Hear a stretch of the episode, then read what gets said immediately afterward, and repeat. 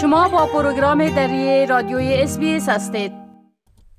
حال با جاوید روستاپور خبرنگار پروگرام دری رادیوی SBS در کابل به تماس هستیم که اونا درباره تازه ترین تحولات در افغانستان معلومات میتن آقای روستاپور سلام عرض می کنم خب اولتر از همه گفتم میشه که موارد ابتلا به ویروس کرونا در افغانستان رو به افزایش است و ای نگرانی زیاده را به خصوص حالی که فصل سرماس و زمستان هم در شرف آمدن است ایجاد کرده بله؟ با سلام بر شما آقای شکیب و شنوندگان بله همان گونه که شما گفتین با سرد شدن هوا دکتران از احتمال شیوع موج چهارم ویروس, کرونا خبر دادند. مسئولان در شفاخانه افغان ژاپن که مسئول نخستین شفاخانه تداوی کووید 19 در کابل است نگرانی کردند و گفتند که از سه ماه است که هیچ پولی برای حقوق کارمندان و تهیه دوا ندارند و این در حالی است که موج چهارم کرونا احتمالا تا یک دو هفته دیگه که هوا سرد شود بیشتر شود و این دوره با مشکلات بسیار زیادی روبرو خواهند بود. زیرا نه نهاد کمکی دارند که کمک کنه و نه هم امکانات که در شفاخانه باشد. این در حال است که موج چهارم کرونا در حالی در راه است که به اساس تجاربی که دکترها داشتند پارسال با وجودی که امکانات بسیار زیادی در دسترسشان بود موج سوم کرونا تلفات بسیار زیادی داشت در اینجا که روزانه تلفاتش تا 50 60 و حتی 75 نفر هم رسید.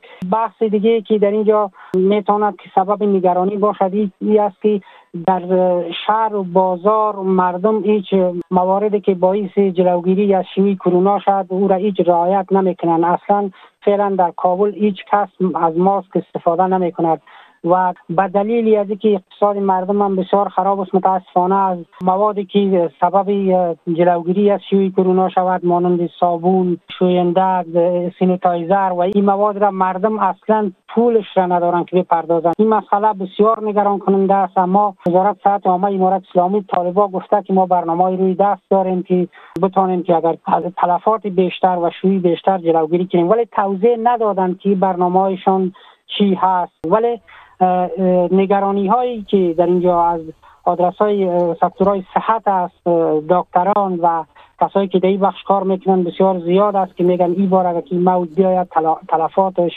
به مراتب به مراتب بیشتر شاید نسبت به سال گذشته و موج سوم باشه به دلیل از بله. نه مردم امکانات دیدن و نه هم شفاخانه ها بله خب قرار است که یک کنفرانسی درباره افغانستان در ایران دایر شود. ولی از طالبا دعوت نشده که در او شرکت کنه. می‌تونین بگوین که عکس ها در این مورد چی بوده؟ بله دقیقا قرار است زمان گونه که ایران گفته روز چهارشنبه تهران میزبانی کشورهای همسایه افغانستان در یک نشست باشد و در این نشست درباره افغانستان بحث و گفتگو خواهند کرد.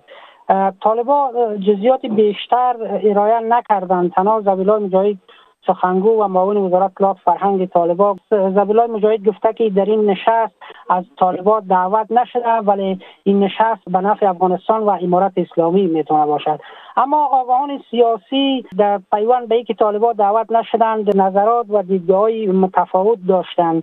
تعدادی به باور هستند که عملکرد دو ماهه طالبا که ایران به عنوان عامی طالبا بود در یک سال دو سال گذشته. حساب پاکستان به جای خودش ایران یک از کشورهایی بود که تمایل بیشتر از یک سال گذشته بخصوص که بحث های دوها داغ شد نشان داد و در چندین مورد با سران طالبان مذاکره هم کرد. ولی عملکرد دمای طالبان بخصوص هدف قرار گرفتن مساجد شیعیان در افغانستان سبب دلخوری ایران شده و اول تصامیم جداگانه و جدیدتر را در مشوره با همسایه با دیگر همسایه افغانستان می‌گیره. اما تعداد دیگری از آگاهان باورشان به این هست که کشورهای همسایه افغانستان می‌خوان به تنهایی و به دور از نماینده به دور بدون حضور نماینده امارت اسلامی طالبان بحث و گفتگو کنند تا یک تصمیم جمعی درباره برسمیت شناختن حکومت طالبان روی دست بگیرند. بله خب طالب یک برنامه را برای از بین بردن بیکاری و فقر به نام کار در مقابل گندم آغاز کرده. بله. حکومت طالبان اعلام کرد که برای رسیدگی به مشکل گرسنگی و بیکاری یک برنامه را راه اندازی کرده که در بدل از او برای هر کارگر روزانه ده کیلو گندم می‌دهد. سخنگوی امارت اسلامی طالبان زبلای مجاهد گفت که این برنامه نخست در شهرها و شهرکای عمده در سراسر افغانستان آغاز می شد و پس از آن در ولایات هم این برنامه در مراکز ولایات هم رو اندازی می و به سطح ولسوالی ها هم که این برنامه به مدت سه ماه ادامه پیدا می‌کنه به گفته سخنگوی طالبا 11 هزار نفر در کابل و بیش از 16 هزار نفر در ولایات از این آدرس صاحب کار میشن و این کار به مدت سه ماه ادامه خواهد داشت. ولی این برنامه طالبا هم با واکنش های بسیار جدی در شبکه های اجتماعی و در میان افغان در میان عامه مردم مبدل شد. یک تعداد ایره در کوتاه مدت یک برنامه بسیار خوب گفتند که می‌تواند جلوگیری کند از فقر و بیکاری بیشتر. امروز همه بیکار هستند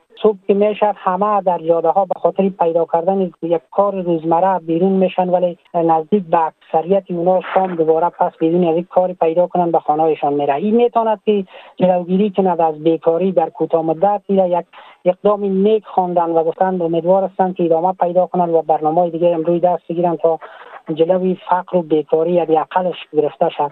اما تعداد دیگری گفتن با این برنامه ها نمی‌شد که وضعیتی که در افغانستان آمده فقر و بیکاری که دامنگیری مردم شده با این برنامه توزیع گندم و برنامه کوتاه مدت را مهار کنند.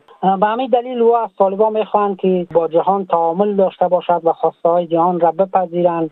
یک حکومت هم شمول تاسیس کنند و تا جهان یا را به رسمیت بشناسد و داد ستود از سر گرفته شد. پولای منجمد شده افغانستان آزاد شود تا اینکه وضعیت اقتصادی مردم سر سامان بگیرد. در غیر از اوی برنامه در کوتاه مدت اندکی اگر که جلوی چیز بگیرد در دراز مدت بسیار ناممکن است که بتانند با این گونه برنامه ها مهار کنند مشکل اقتصادی و گرسنگی بله. خب بسیار تشکر آقای روستاپور از این معلوماتتان و فعلا شما را به خدا می سپارم و روز خوش برتان آرزو می کنم. خدا حافظ ناصر شما آقای شگفت می خواهید این گونه گزارش ها را بیشتر بشنوید؟ با این گزارشات از طریق Apple Podcast، Google Podcast، Spotify و یا هر جایی که پادکاستتان را می گیرید گوش دهید.